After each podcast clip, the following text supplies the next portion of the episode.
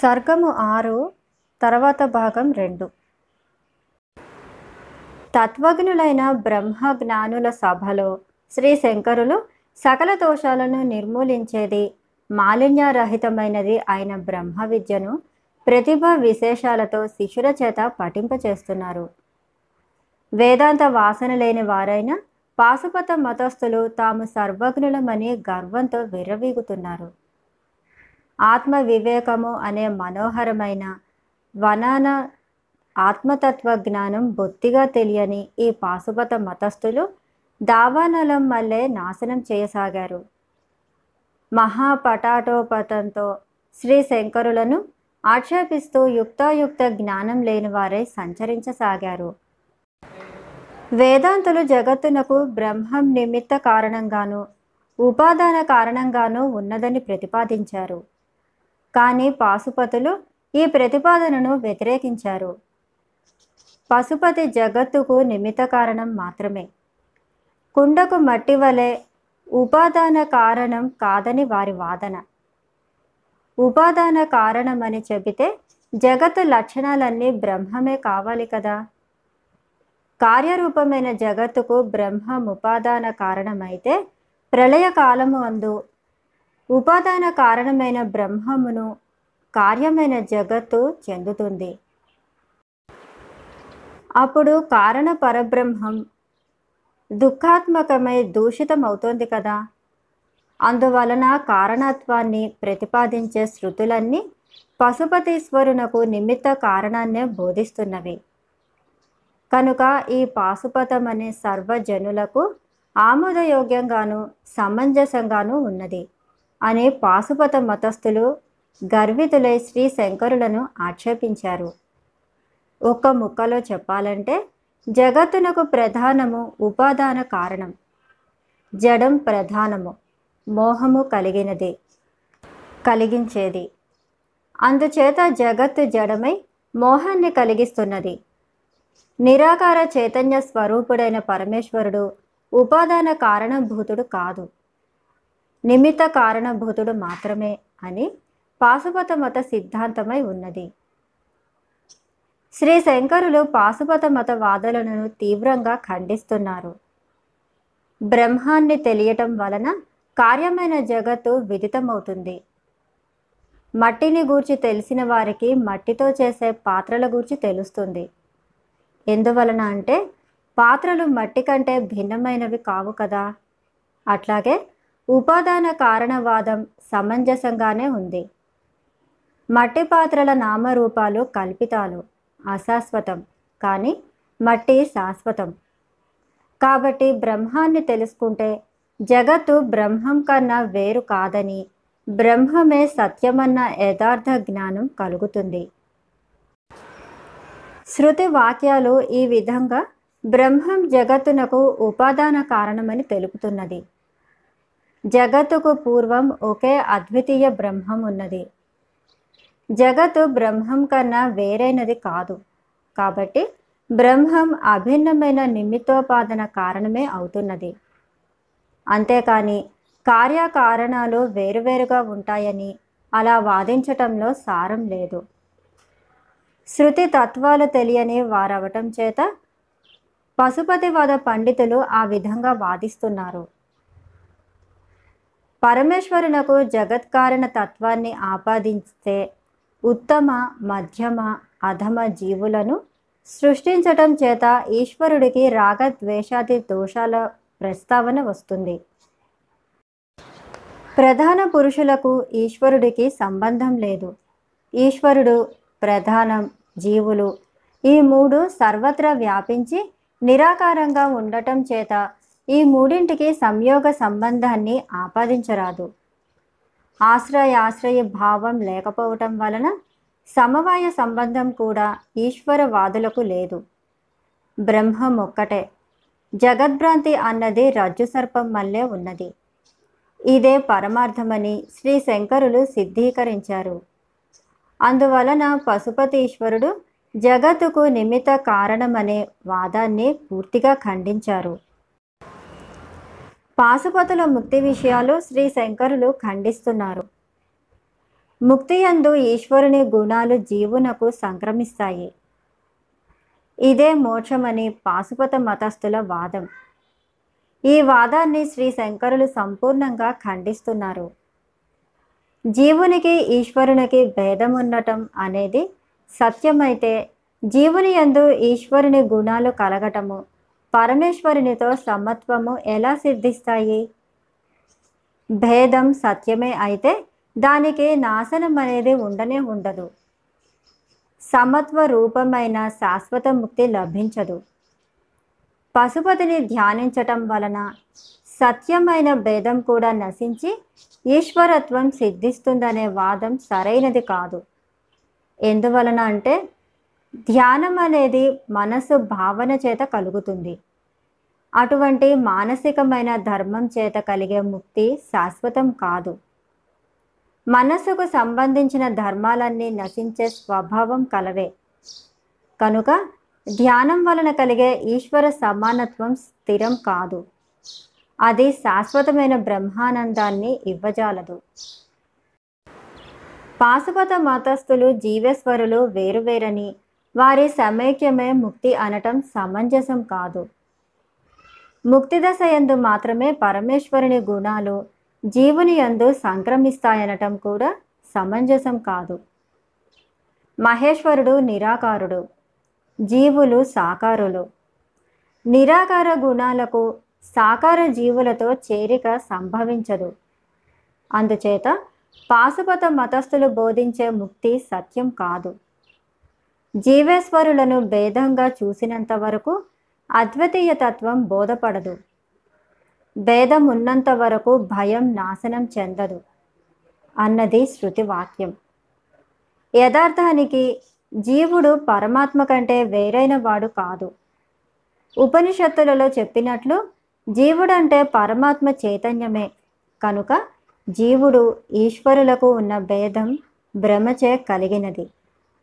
కాబట్టి జీవేశ్వర బుద్ధి ఉన్నంత వరకు శాశ్వత ముక్తి ఉండదు. మోక్షం అంటే పరలోక ప్రాప్తి కానీ ఇంద్ర పదవి వంటివి పొందటం కానీ కాదు. ఈ పదవులన్నీ నశించేవే. కనుక జీవుడు పరమాత్మ అని తెలుసుకొని భ్రాంతి నుండి విముక్తుడు కావటమే మోక్షం. ఇదే అఖండ జ్ఞానం. అపరోక్ష పరబ్రహ్మ విద్యా సిద్ధాంత విషయం. పూర్వం శ్రీ దక్షిణామూర్తితో సనక సనంతాదులు వేల సంవత్సరాల కొద్దీ జరిపిన సంవాదం ఇదే. కనుక భేదభావం ఉన్నంత వరకు ముక్తి లభించదని శ్రీ శంకరులు సిద్ధాంతకరించారు. నిరవమయ గుణాలకు కూడా వేరొక చోట సంబంధం ఉన్నది అనే వాదనను ఖండిస్తూ పాశుపత మతస్థుల ముక్తిని ఖండిస్తూ లోకంలో సాకార పదార్థాల మధ్య సంబంధం ఈ సర్వశాస్త్రాలు అంగీకరించిన విషయమే. నిరాకార పదార్థాల మధ్య సంబంధం లోకంలో సంభవించదు. వాయువునందు నిరవమయమైన పద్మగంధం సంక్రమించి ఉండటం లేదు. కమలమందు గంధగుణం ఉన్నది. కనుక ఆ గంధం సూక్ష్మ అవయవ రూపంలో వాయువునందు చేరి గంధగుణాన్ని కలిగిస్తున్నది. అందువలన వాయువు గంధం కలిగి ఉన్నదని చెబుతున్నారు. వాయువు గంధాన్ని గ్రహిస్తున్నదే కానీ గంధం వాయువు స్వరూపం కాదు. నిరవయవ గంధగుణ సంక్రమణం సర్వదా అశాశ్వతం. ఈ దృష్టాంతం యుక్తం కానందున జీవేశ్వర నిరవయవ సంక్రమణం కూడా శాశ్వతం కాదు. అది సంభవం.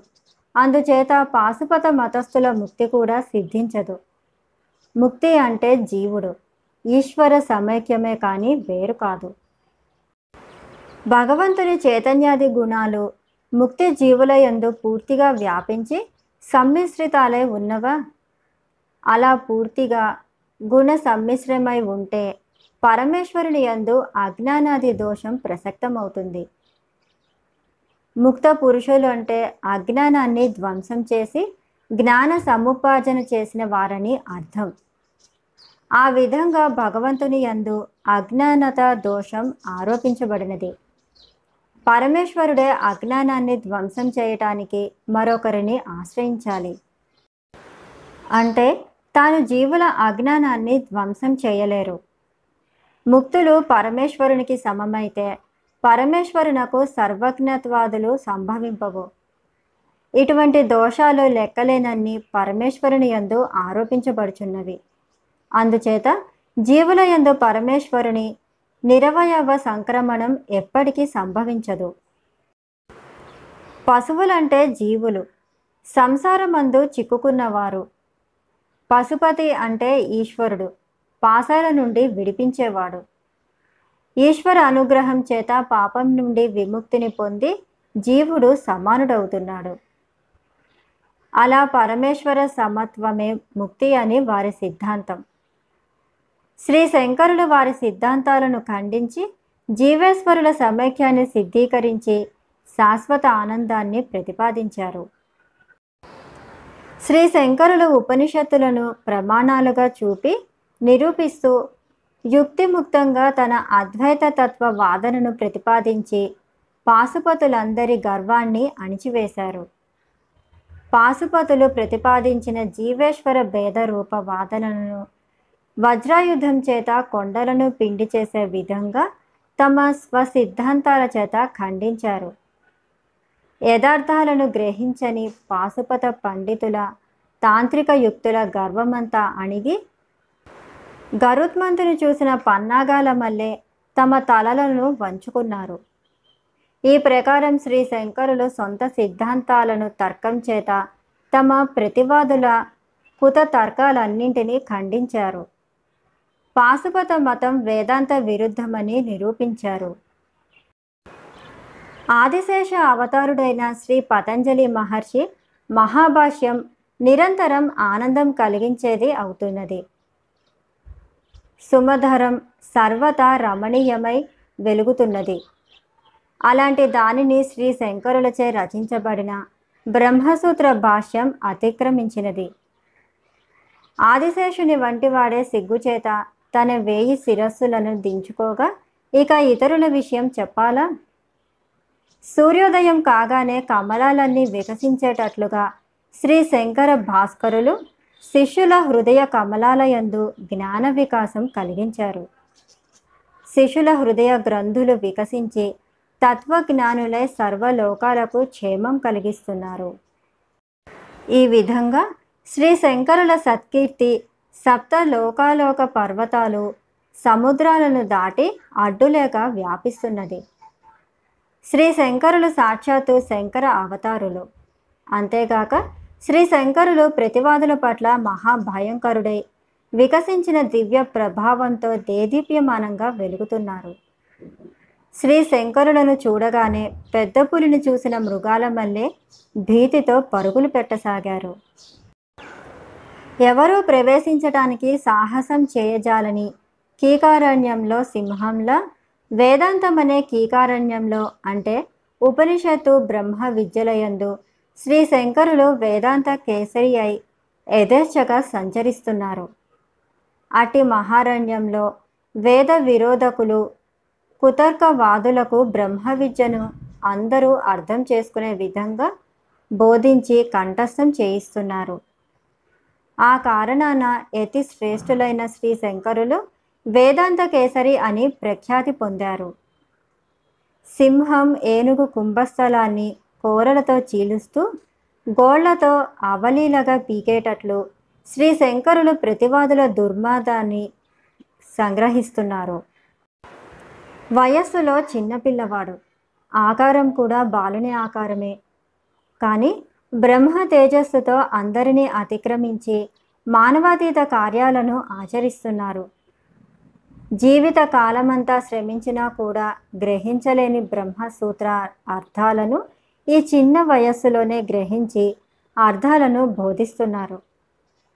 పరిశుద్ధాత్ములకు వయస్సు ఆకారాలతో నిమిత్తం లేదు కదా?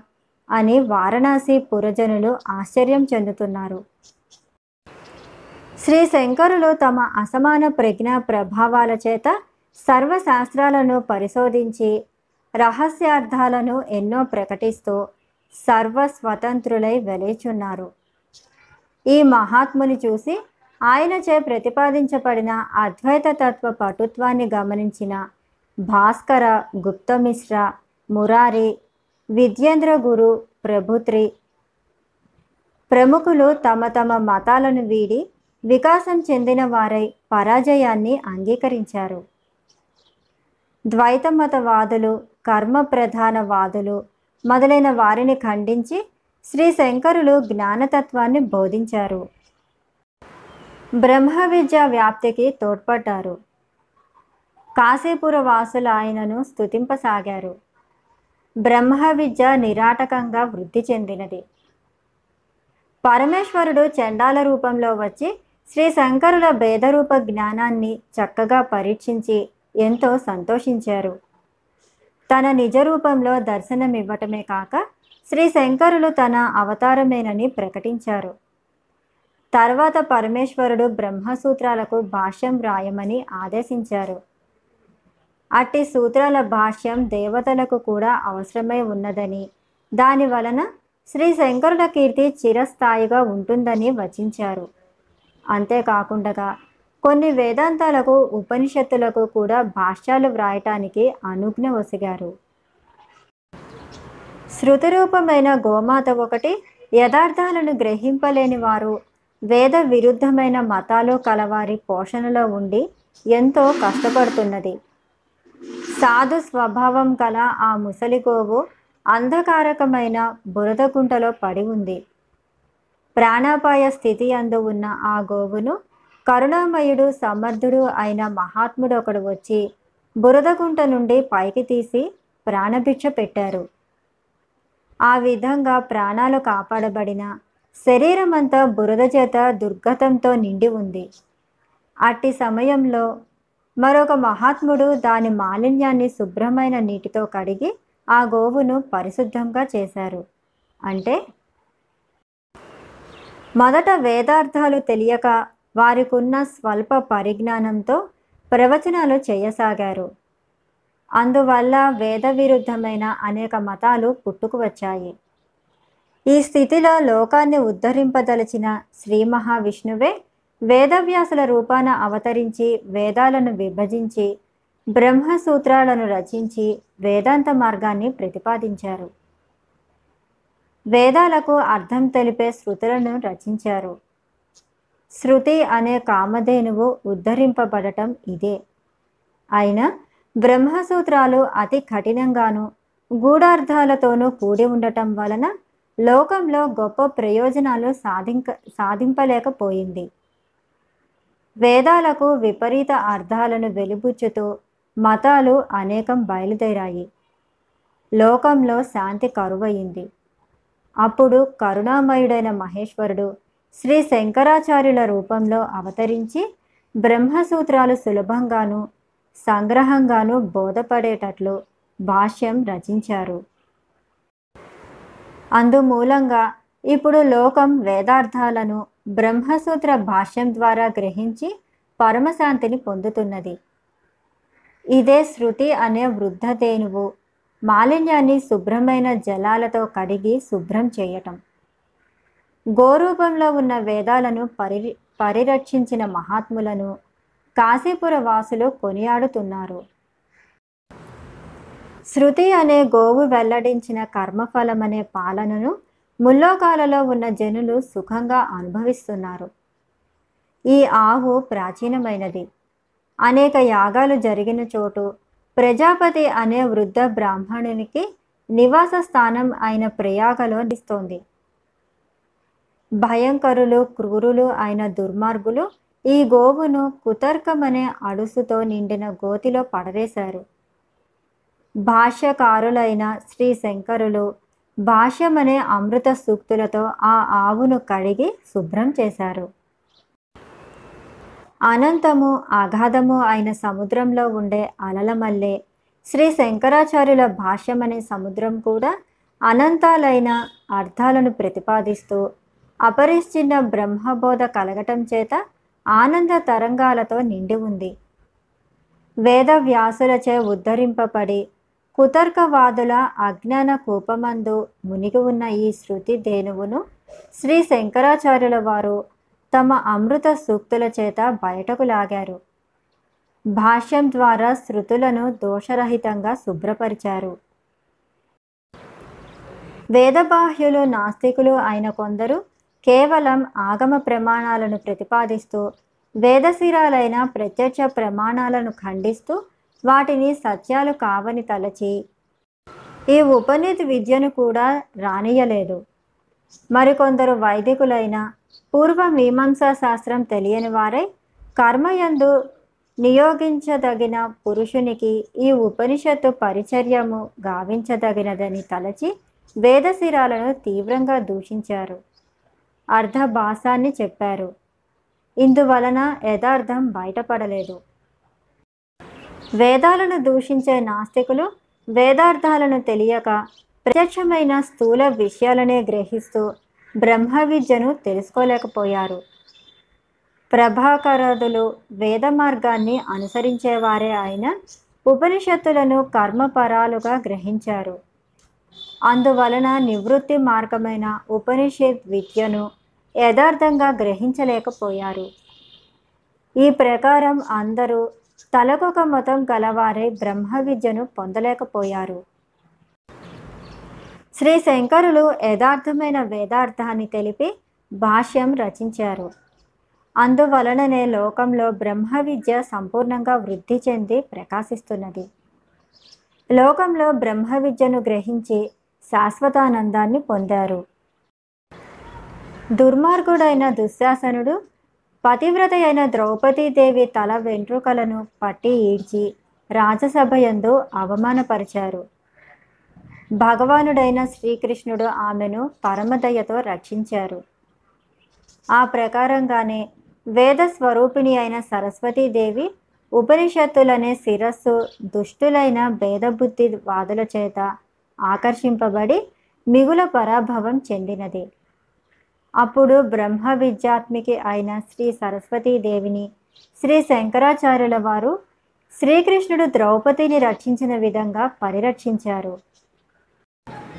ఈ ప్రకారం బ్రహ్మ విద్య శ్రీ శంకరుల చేత సర్వ జగత్తునందు వ్యాపించి జ్ఞానామృతం స్రవిస్తూ పరమ శాంతిని నిత్యానందాన్ని పరమ పద కైవల్యాన్ని ప్రసాదించింది. లోకంలో తమ ఇష్టదైవాన్ని ఉపాసించేవారు నిత్యం స్నానం చేయిస్తూ గంధం సమర్పిస్తూ దీపం వెలిగించి నానా విధాలైన ఆభరణాలను ధరింపచేసి పుష్ప సరాల చేత అలంకరించి పూజిస్తారు. అదేవిధంగా శ్రీ శంకరాచార్యుల వారు తన ఇష్టదైవమైన వాగ్దేవికి అంటే సరస్వతీదేవికి మనోహరము లలితము రహస్యార్థములతో కూడినట్టివి. గంభీరమైనవి. కవిత పవిత్ర జలాలతో స్నానం చేయించి వేదాంత గ్రంథ రచనలచే గంధం చేత చెవుల కింపైన వచనాల చేత అలంకారాలతో శృతి వాక్యాలను గూఢార్థాలనే దీపారాధనల చేత ప్రతివాద మతస్థుల వాదనను ఖండిస్తూ స్వమత స్థాపన అనే స్తోత్రాల చేత లోకోద్ధారణకై పూజిస్తున్నారు. చాలా కాలంగా మందబుద్ధులైన వారు వాగ్దేవిని తమ గృహాలయందు కట్టిపడవేసినారు. అట్టి వాగ్దేవిని తన సిద్ధాంతాల చేత విడిపించి షోడశోపచారపు అర్చనలతో పూజిస్తున్నారు. ఆత్మ పురుష స్వరూపాన్ని ఒక్కొక్కరు వారి వారి మతానుసారం నిరూపించారు. ఆదిశంకరులు ఒక్కరు మాత్రం ఆత్మ అంటే పరబ్రహ్మమే అని నిజతత్వాన్ని తెలిపారు. శూన్యవాదులు ఆత్మ అనేది దేహంలోని ఒక భాగమేనని అది వేరుగా లేదని ప్రతిపాదించారు. అందుచేత వారు ఆత్మ వస్తువును తెలుసుకోలేకపోయారు. శూన్యవాదులు కేవలం స్థూల దృష్టితోనే స్థూలాన్ని గ్రహిస్తూ సూక్ష్మాంశాలను గ్రహించలేకపోయారు.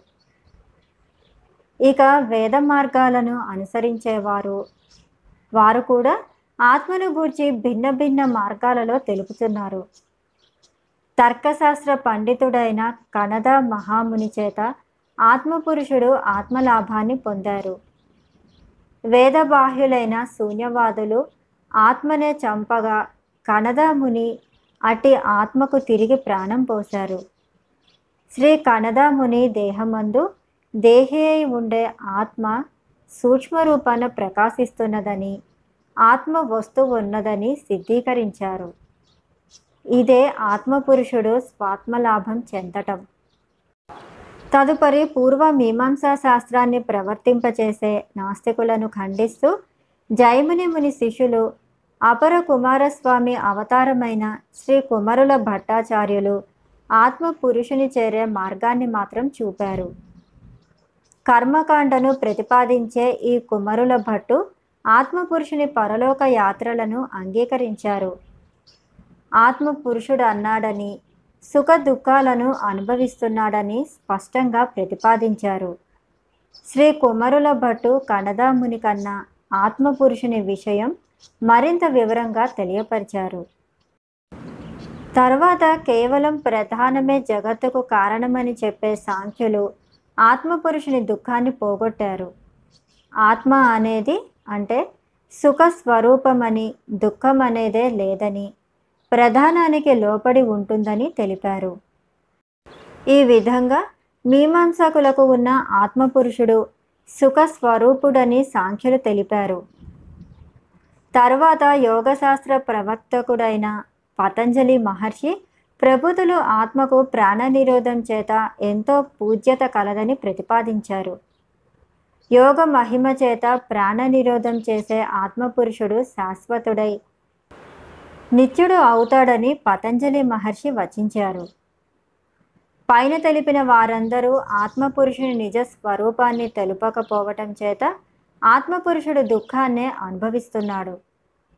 ఆత్మ అంటే పరమాత్మనేనని.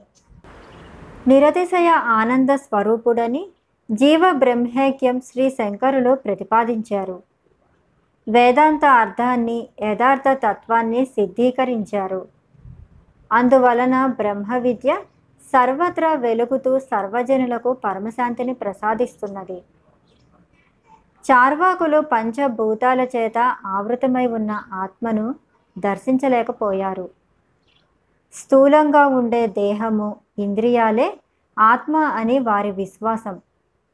అందుచేత వారు దేహమందు ప్రకాశించే ప్రత్యేగాత్మను దర్శించలేకపోయారు.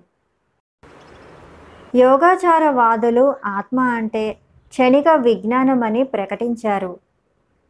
క్షణిక విజ్ఞానం అనేది బుద్ధితత్వమే కానీ ఆత్మతత్వం కాదు. కానీ వారు దానినే ఆత్మగా ధృవీకరించారు. వీరు చార్వాకుల కన్నా కొద్ది సూక్ష్మ దృష్టితో ప్రతిపాదించారు కానీ ఆత్మను నిజంగా తెలుసుకోలేకపోయారు. తదనంతరం తార్కికులు మీమాంసికులు ఆత్మ అన్నది పంచభూతాల కంటే భిన్నమైనదని ప్రతిపాదించారు. సుఖ దుఃఖాలను అనుభవించేది ఆత్మే కానీ దేహేంద్రియాలు కావని అవి జడాలని తెలిపారు. పంచభూతాత్మక దేహేంద్రియాల కన్నా ఆత్మ విలక్షణమైనదని సిద్ధీకరించారు. వీరు చార్వక యోగాచారుల కంటే సూక్ష్మ దృష్టితో దర్శించారు. తదుపరి సాంఖ్యులు ఆత్మసర్వభూతాల కన్నా త్రిగుణాల కన్నా శబ్ద స్పర్శాదుల కన్నా విలక్షణమైనదని సిద్ధాంతం చేశారు. వీరు ఇంతవరకే వచించారు కానీ యథార్థము సంపూర్ణము అయిన తత్వాన్ని గ్రహించలేకపోయారు. బ్రహ్మ సత్యం జగన్మిథ్య. ఏకమేవ ద్వితీయం బ్రహ్మ నేహ నానాస్తి కించన అనే ఉపనిషత్తు వాక్యానుసారంగా పంచభూతాలు దేహేంద్రియాలు సర్వదృశ్య జగత్తు అసత్యమని బ్రహ్మమొక్కటే శాశ్వత ఆనంద రూపమని అదే నిజతత్వమని ఎవ్వరూ ప్రతిపాదించలేకపోయారు. అందువలన ద్వైతం వర్ధిల్లటం చేత ఆత్మపురుషుడు జనన మరణాత్మక భయాన్ని వదలలేకపోయారు. భ్రాంతి రూపమైన ద్వైతం ఉన్నంత వరకు ఆత్మ పరమాత్మ కాజాలదు.